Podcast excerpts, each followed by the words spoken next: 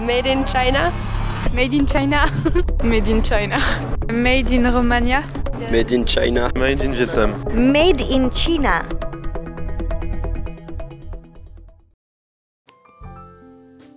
Dans l'épisode précédent, nous avons vu que le marché textile local, existant déjà depuis toujours, commence à revenir sur le devant de la scène. C'est en tout cas l'avis de Julie Anzermec qui pense que l'époque dans laquelle nous vivons serait idéale pour relancer les métiers à tisser de la Suisse. Nous sommes donc rendus au centre-ville de Morges samedi matin au marché et avons arrêté ceux qui venaient faire leurs courses ici, et tous pour une raison particulière. Ils sont concernés par le local, en tout cas pour ce qu'ils mettent dans leur frigo, mais en est-il de même pour leur armoire?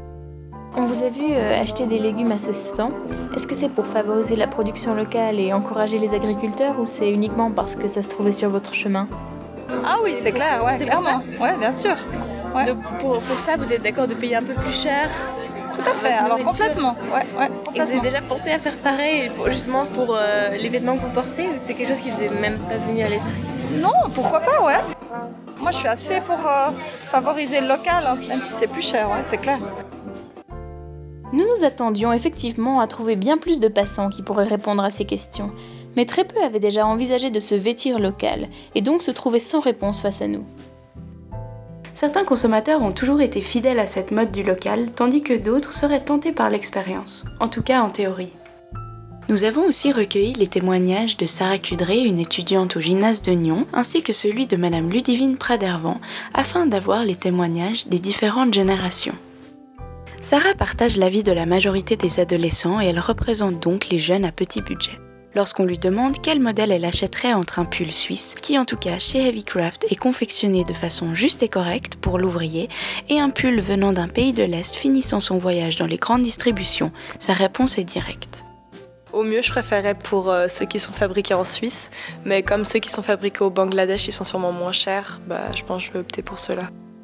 Pour un second point de vue, nous avons contacté une jeune maman de 4 enfants qui doit donc gérer le budget vêtements pour plusieurs personnes.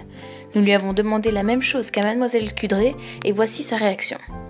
Celui qui coûte plus cher, est fait en Suisse, ouais. Donc c'est c'est quand même quelque chose que si ça existait plus, tu serais prête à, Investir. à investir dans, dans ce genre de vêtements. Ouais, complètement. Sauriez-vous citer ne serait-ce que deux marques certifiées Made in Switzerland? Nos dernières interviewées nous font penser que non, remarquant un manque de publicité qui entraîne une méconnaissance de l'industrie suisse. Je savais pas qu'il y avait un marché de vêtements euh, en Suisse. Et c'est pour cela que dans l'épisode suivant, nous irons donc à la rencontre de ceux qui ont su trouver les bonnes adresses pour se vêtir suisse. Nous vous remercions pour votre écoute et espérons vous revoir très bientôt.